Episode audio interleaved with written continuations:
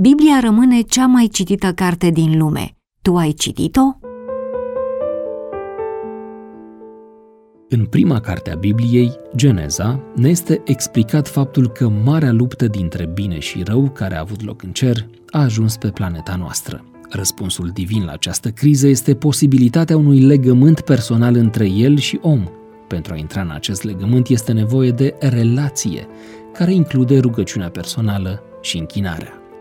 Rugăciunile femeilor și bărbaților sunt exemple bune de exprimări ale credinței la nivel personal. Dumnezeul prezentat în paginile Genezei este unul care interacționează cu creația sa, care ascultă rugăciunile și răspunde la momentul hotărât de el.